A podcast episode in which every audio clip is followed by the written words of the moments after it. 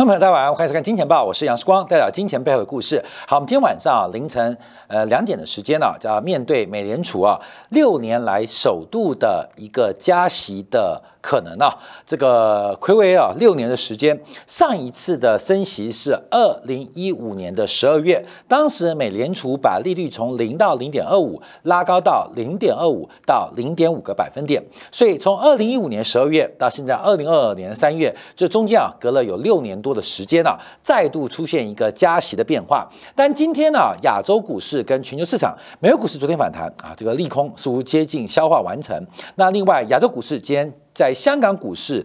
暴涨啊，这个跌升暴涨的情况之下，出现了一个反弹的契机。那另外，目前欧洲股市是持续的出现反弹。好，我们以德国法兰克福指数啊，给大家一个观察的重点，因为它的长期的颈线已经失守了。那这一波的反弹啊，用一个 N 字形计算化，可能有机会挑战一万四千七百点的涨幅满足，而一万四千七也刚好接近德国股市的颈线位置啊，所以这个提供给大家做参考。那在我们录影的时间，下午傍晚的时候啊，大家德股是在一万四千三百点左右，那应该还有两个 percent 呃左右的一个弹幅，分享给大家。好，那么回来看一下美联储这次的加息动作，呃，这张图啊是过去美联储的利率决策，我们要跟大家做一个分享啊，因为美联储上次加息是二零一五年啊，这个时候二零一五年，二零一五年的十二月啊，看到没有？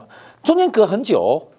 中间隔了一年的时间，一直到二零一六年的十二月啊，也就是这个位置才做第二次加息，也就是啊，这个在次贷海啸之后，对于美国的经济是重创的啊，这个过度证券化，包括房地产资产价格是重创的，也把这个银行的系统性风险给凸显了出来。经过了三轮半的 QE，就是送入加护病房啊，插管啊，急救啊，所以第一次啊。拔管啊，拔管就是开始加息嘛，开始加息是二零一五年十二月。可是其实美联储没有把握哦，就是我们知道有些加护病房啊，这个呃呃慢慢逐渐好转的病人，呃靠着呼吸器啊，靠着叶克膜啊，在呃维持生命啊，开始拔管。其实美联储很害怕，所以它中间是隔了一年哦，隔了一年才。第二度加息啊，才第二度加息。后面啊，在二零一七年啊，隔隔了，呃，又隔到二零一七年。二七二零一七年加了三次，二零一八年加了四次。所以整个生意循环一直到二零一八年的十一月结束啊，就是后事后才知道，总共加了九次，总共加了九次，从零到零点二五加到了二点二五到二点五 percent 啊，到二零一八年的十一月才结束了加息循环。那为什么会结束啊？第一个是。呃，川普的美国优先单边主义引发全球经济的下滑危机，就是二零一八年发生的事情，大家记得吧？二零一八年发生的事情。那另外一个，随后在二零一九年就开始降息，就发现啊，这个美国的经济啊，应该是没有办法负荷脱离 Q E 或是零利率的呼吸器。这个零利率主要呼吸器，Q E 就是叶克膜，美国经济是没有能力。脱离零利率跟脱离 QE 的，所以随后又快速降息啊，降息之后又碰到了新冠疫情，又把利率降到零啊，这个降到目前为止啊，那同时又丢出了将近呃六兆美金的的 QE 计划啊，再再回再拖回去啊，再拖回去，所以我们看到那目前这次的加息，那有办法让美国经济承受得住吗？扛得住吗？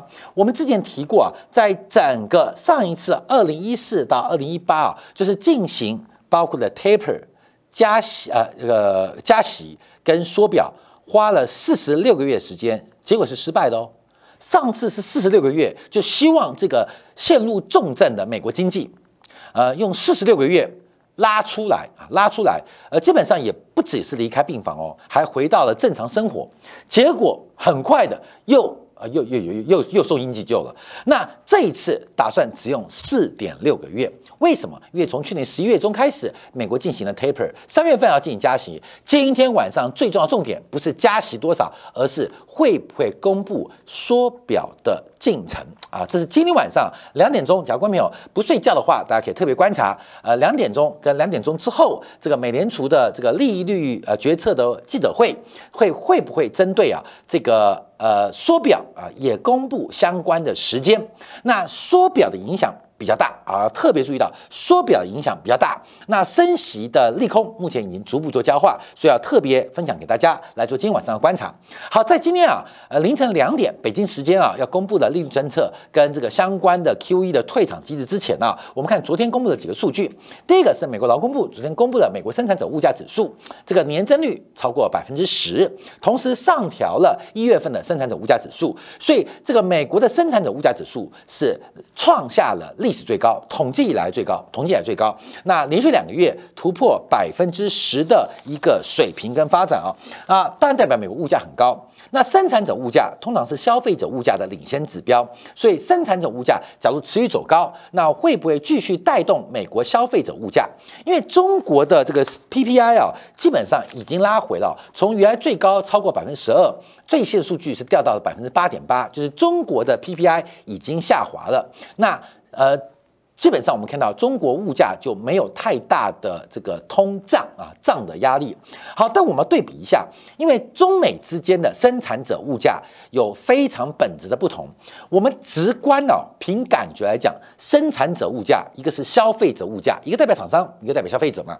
那中国的 PPI 它的 P 呃它的生产者物价基本上就是呃包括了什么制造业啊，呃黑色金属啊。包括了非矿物的金属啊啊，包括煤炭呐，包括了能源，所以中国的 PPI 基本上啊，基本上都是制造业啊，都是制造业跟制造业面对的初级或中间材的原料成本。美国的 PPI 跟中国的 PPI 不太一样哦啊，关键要说，美国 PPI 跟中国 PPI 不一样，因为美国 PPI 它最大的权重是来自于医疗保健。批发贸易跟零售贸易啊，所以要特别注意到美国的 PPI 跟中国 PPI 的本质不太一样。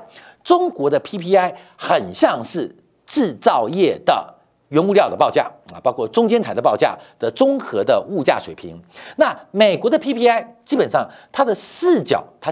基本上就包含了非常多的服务业，相反的，有关于制造业的比重大概只有能源跟化工权重稍高一点点，主要最大的是来自于服务业的生产者物价。所以这这美国的 PPI 跟中国 PPI，我们给大家科普一下，是有点本质不同。那我们只是要先第一个观察，在那么高的物价的前提之下，当然给美国的加息啊。带来很大的一个这个前瞻的作用啊，好，所以我们看到这些呃公布的单数据啊，到底是有多靠的可靠度？你看，呃，不想降息啊，公布的数据就是利多；想要升息啊，公布的这个数据基本上就是偏向通胀啊，基本上呃，我们看中美两国的都一样啊，全世界都是一样哈。好，那我们另外观察一个，除了物价做关注之外，另外还有帝国制造业指数。什么叫帝国啊？纽约美联储公布的制造业调查指数。那为什么要看纽约美联储啊？越是十二家分行当中，唯五有五家会做制造业指数调查。那另外，纽约美联储公布的制造业指数会领先于供应管理协会，也就是 ISM 的制造业指数，可以作为一个非常重要的参考指标。所以它有时候是领先指标的。领先指标啊，那这个基本上就会变得相当具有一个预测性。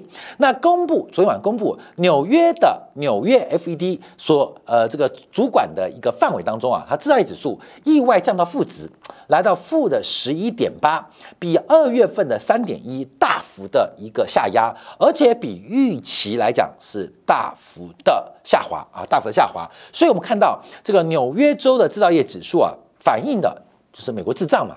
一个是滞停滞的滞，一个是刚刚讲的 PPI 的胀啊滞胀，而且这个报告啊是在三月二号、九号进行数据调查啊，这个基本上已经进入了俄乌的一个紧张局势的一个相关的一个变化，所以目前我们要观察这个呃美国纽约美联储的这个呃 FED 啊。纽约 FED 所公布的制造业指数，事实上就证明了一个是滞，一个涨，代表今天晚上美联储其实非常困难啊，经济在下滑，可是物价却失控。好，那我们看一下，到底纽约美联储所调查的厂商出现了什么情况？为什么这个数据大举的从零值以上？出现一个巨幅的滑落。好，我们从几个指标做观察。第一个，这个制造业的商业情况是出现明显下滑。另外一个，大家刚注意到订单下滑的数字是非常非常的惊人哦。新订单基本上从整个调查的占比，呃，二月份还有三分之一的这个厂商是认为比去年比之前来得好。现在只剩下四分之一，所以看好的就是厂商目前介绍新订单状况当中是非常非常的一个快速滑落，并不是转坏，而是。呃，好的不见了啊，不是坏的变多，是好的不见了。好，另外我们看一下出货量也出现了非常明显的下滑。那这时候碰到一个问题啊，就是交货的时间也碰到延宕，也就是目前我们看到美国整个内部国内的制造业，它的供应链是非常不稳定的。我们第一看到就是虽然虽然不紧张了，可是仍然拿不到货。啊，拿不到货，交付仍然出现极大的问题。可是这个数据很特别哦，看到没有？交付非常困难啊，又变成延宕，就是你要订货，不管是我向上游订货还是下游出货，基本上交货时间都往延后延至，就供应链不顺。可是我们看到订新订单又下滑，出货量下滑，我们可以介绍出货量跟交货时间基本上是互为影响嘛？啊，既然积压了，那出货量影响，可新订单是下滑哦。另外，官淼要特别注意到。库存是大幅的升高哦，库存是大幅度升高，所以我们从这个美国的制造业，其实已经很明显看到，美国进入了一个商业周期向下的循环。而且，官淼特别留意，就是我们从去年第二季开始分享的，美国整个全国的零售消费，包括库存出现了严重泡沫化的过程，影响了很多厂商对于投资。跟生产的判断，包括半导体啊，关键包括半导体，就是所有传出来的消息都是缺货、缺货再缺货，真的缺货吗？其实应该没有缺货，只是相对于美国三轮的财政补贴跟刺激，引发了一次性消费的假象，同时因为供应链遇到了瓶颈跟障碍，使得又出现了交货不及的假象，所以供需两端都出现了一次性的烟雾弹，这可能影响投资行为，也可能影响。库存行为，而二零二二年全球经济要为这个来进行重新的估值跟重新的定价，更难听点就是重新的买单啊，买单。像最近啊，台积电大跌，我们中间有提到，当然是因为这个权重的关系啊，大陆股市的这个大跌引发台北股市外资的剧烈的卖卖压。可是我们从整个目前半导体的资本支出非常明显的。非常明显的，从二零二零年到二零三零年，整个半导体产业的年增率啊，复合年增率大概会在百分之十二到百分之十三啊，这是乐观估计哦。一个产业那么大的机器，复合年增率大概百分之十二到百分之十三的增幅，可是资本支出是用市场增率的三倍在投资。啊，所以我们要注意到，这是我们讲极端最好的半导体产业啊。那其他产业何尝不是？这大家要特别做一个观察跟留意啊。所以我们看到，从 PPI 到纽约美联储的一个领先指标，那可以反映到就是礼拜五啊，包括我们看到 ISM 的制造业采购经理指数，它可能公布的数据应该会同步的一个发展。所以自跟前面讲 PPI 的账，好，这次我们引用一下这个呃，再再看完这个，好，这是美国各地区五大有做这个美联储啊，五个五个美联储地方分行啊，有做制造业采购采购今年指数的这个变化，其实基本上根本就趋势就是一路往下嘛，这是按照月嘛，就不不就一路往下，那只是纽约美联储先公布，那其他的要好也不完整呢。你知道吗？要留下一个完美的 body 全尸，难度很高啊！基本上全部往下，这是一个趋势。好，我们这边引用的是美国银行最新的一个这个报告啊。那我还是跟大家分享，因为美国银行的前身啊，投资银行部门就是美林证券，就是美国第三大的投行啊。那美银好这这一波被这篇报告，可能观众有看到，有人可能没看到，我们跟分享，因为这报告非常长啊，非常长。这公司的图表大概就四五十张啊，所以我们截录了其中大概几个精要的十张，跟大家来做分享啊。那它主要是针对啊这个持有投资部位总金额超过一兆美金。的三百亿四位经理人，针对三月份的一个经济前景跟投资的一个情况来进行一个信心的调查。那目前可以看到，因为整个对于全球经济成长的乐观情绪已经跌到了两千零八年七月份的新低，也就是雷曼兄弟破产前两个月的低点。所以这些经理人基本上可能在两千零八年七月并不能预料雷曼兄弟会破产。在两千零八年七月，七月美林证券的经理人也不知道他们会竟然几乎要倒掉，被迫被美国银行给收购。可是他们对于经济的一个判断，基本上在当下是准的，就是看没有，就是这个。呃，市场待久了，光是闻那个风啊，就觉得怪怪的，闻那个味道就知道不对啊。后面就是那种大厨师啊，一看就知道这个菜不对啊。基本上，两千零七年、两千零八年七月的一个变化，所以我们昨天有提到这次的一个市场上的变化，各位要特别小心。上一次是金融证券化的结果，现在是一个产业全球化的破碎。那到底谁是雷曼兄弟？因为现在就按照这个进程一步一步的往前推嘛，一步一步的往前推嘛。那到底什么时候发生？我们只能预估有事情发生，看到没有？就跟我在二零一九年啊预估说，跟你跟月啊，我怎么知道会爆发新冠疫情？我也不知道，我只知道股票会大跌。就跟你跟月就出现一个新冠疫情，股票就崩盘了。所以一样的意思啊。所以会发生什么事情不知道，可这个事情趋势就是往这个地方发展。好，那特别关注到，因为啊，目前一个是呃经济成长指数是浅蓝色的，一个是 ISM 供应管理学会的制造业跟服务业的。这个领先指标就是我们刚刚讲纽约美联储啊，又是 ISM 领先指标，ISM 又又是一个这个经济成长的领先指标，光明你懂意思吗？所以我们看到，因为目前呢，这个经济成长的一个预期下滑速度是非常非常快，这包括了美国刚刚讲到纽约美联储的制造业指数，也代表未来几个月供应管理协会美国不管制造业和服务业的景气将会出现急剧的修正，而这个修正恰巧。撞到了紧缩周期，这是百年难得的一次机会哦！各位要千万记得，百年难见到，因为你不能想象，各位阿里巴巴可以从三百一跌到七十块，用一年的时间，在一年前你能想象到吗？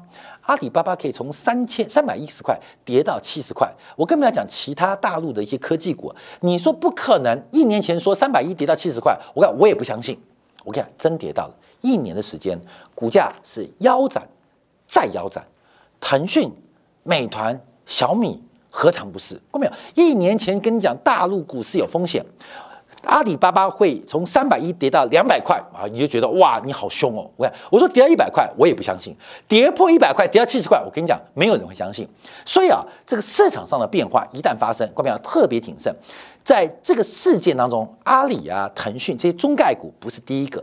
啊，不要笑，像台湾那个老谢啊，就每天笑大陆股市，笑香港股市，你也不要笑太久。我跟你讲，你等着看嘛，因为老谢大家转移目标嘛，因为他之前不看好富邦煤吗？啊，富邦煤股价也是腰斩再腰斩哦。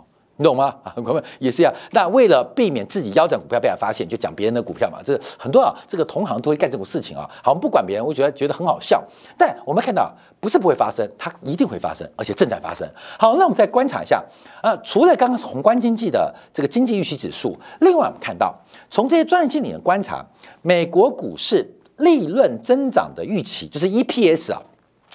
可能也要出现一个巨幅的下调，那这个大概就跟两年前以前相比，跟两千零八年非常接近，所以这个增速啊的放缓，在今年会非常非常明显，EPS 的增速会非常非常明显，就是我们之前做个专题叫 G 嘛，G 嘛，为什么 G 很大？G 越大越好，我们证明 GG 大是重要的，尤其在投资理论，那个 G 就是成长因子，那这个 G。就是利润增长预期，当一旦收缩，它会改变股价评价的基础，就是股价的基础会受此影响。好，那我们再看一下，好，除了宏观经济，还有包括了个股的 EPS 预期，还有流动性恶化，这基本上并在一起并不是好事啊。所以我们看到目前全球的流动性恶化情况非常非常明显，非常非常明显。你像台北股市啊，今天全球在反弹，可外资继续卖两百亿，为什么今天还要卖？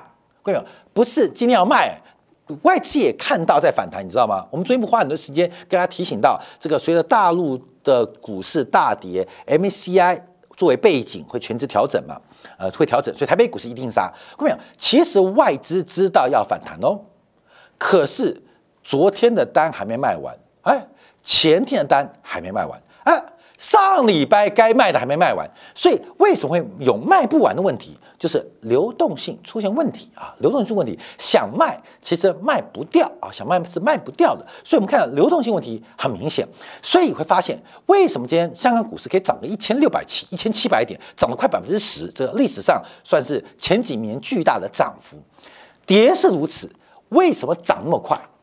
也是流动性出问题，要卖卖不掉。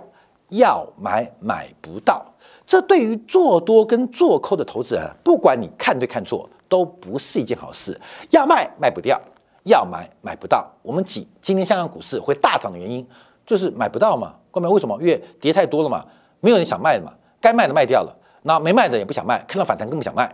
那想买的怎么办？那就被一路嘎嘛。所以做空也被嘎。做多也被杀，基本上现在环境流动性问题在变化。好，另外根据他长期的调查啊，就是目前从二零一一年最大尾部风险是俄乌冲突。其实后面我们要从这个经理人所观察的事情来观呃来掌握，因为啊。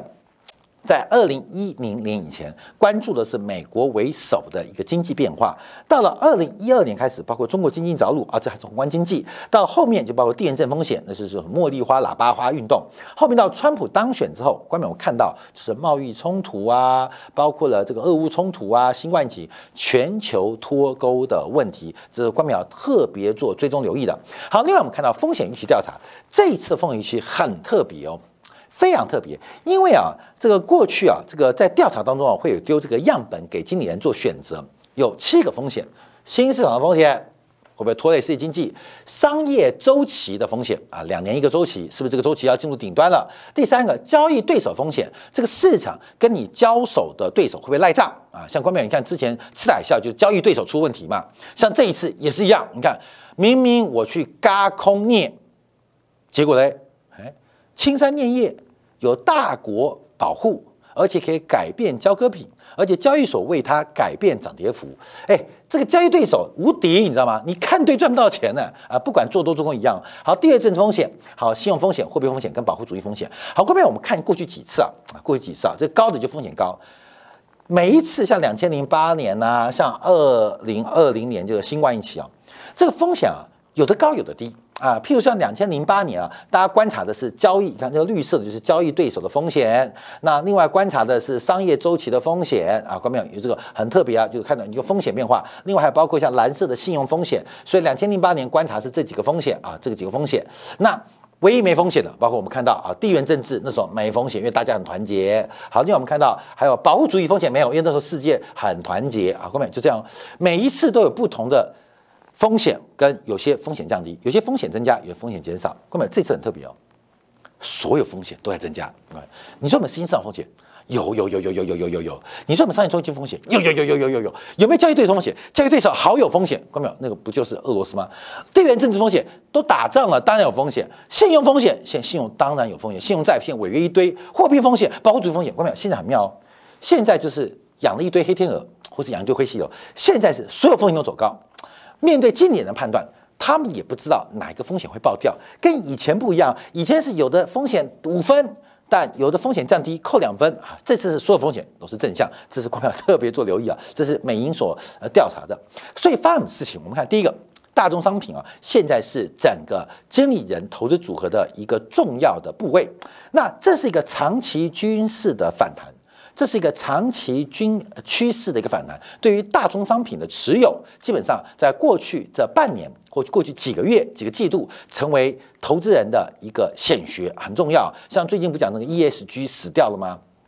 就是讲那个公共社会责任啊、地球责任那个 ESG 死掉了，我们死掉。这经常力考台大还考这个题目啊？我说，哎呀，这东西都妈这只是怎么？这平和陈平时代，大家日子过太爽了。你懂吗？你一直过太爽，钱太多了，就关心地球环保啊，关心社会责任啊，关心道德啦。我跟你讲，关没有？要不要关心？要，就跟我们期待世界和平一样，世界就不会和平。你懂吗？你不要去管，这是神要做的事情。我们人把我们人的事情做好就好。好，过没有？所以去年的 ESG 基金基金啊被打挂，为什么？因为涨的都是脏的啦，呃。讨厌的啊，涨很多。好，现在基本上做转型，除了大宗商品持有变多之外，另外我们看到现金的比重也在做拉高。现金的比重也在做拉高。这代表什么意思啊？代表现在整个投资部位当中，对于智跟账，这个是账，这是智。其实投资人也用他的呃经理人啊，也用他的动作来进行一个这个实践啊，这实践。好，最后我们要观察啊。要特别留意最拥挤的交易，因为目前全球最拥挤的交易就是商品、原物料。我们建议观众朋友要远离它，爱惜生命，它会不会涨？可能会，会不会再涨很多？可能会远离它。为什么？因为每一次我们看到拥挤交易的背后。都是一波割韭菜的结果，包括了过去两年最多的科技股，现在跌得凶不凶？凶。包括之前的比特币啊，凶不凶？凶。但后面的结果，当下最拥挤，后面的结果都不太好。好，观众朋友，那字跟账的问题哪边？我也提到，商品通胀不是这波物价上涨的主要原因，它是诱发因素。最重要是全球供应链的脱钩，全球化的破碎。这已经是不可能被改变的进程，看到没有？从你的投票倾向就知道了的。你不要问我，你不要去看说，不是我讲，你看你的投票倾向，你懂吗？你看台湾投票倾向，看我们节目像凤毛麟角，你知道算少，虽然我们这个流量算不低了，看到没有？大家都哎投票，反中反中反中，这个扣掉政治啊，我们用全球化逻辑就在脱钩嘛。明明两岸的产业连接那么紧，在政治上硬要拉开来。根本只有台湾吗？韩国大选不是这样吗？那大陆内部的民粹政治不是如此吗？全世界哪个国家不是一样？根本从你的政情啊，就看出这个问题啊。这次问题不是商品通胀，是全球化的倒退跟高效率时代的终结。要特别大家注意到，在这一波的反弹之后，我们以德国法兰克福指数啊 N 字形的反弹，两波测幅一万四千七百点，同时也是德国法兰克福的颈线。而这个颈线能不能突破，能不能站稳，还是另外一次。加码的机会，提醒大家特别来做观察跟留意。感谢大家收看，明天同一时间晚八点，杨树光在《见报》与各位再会。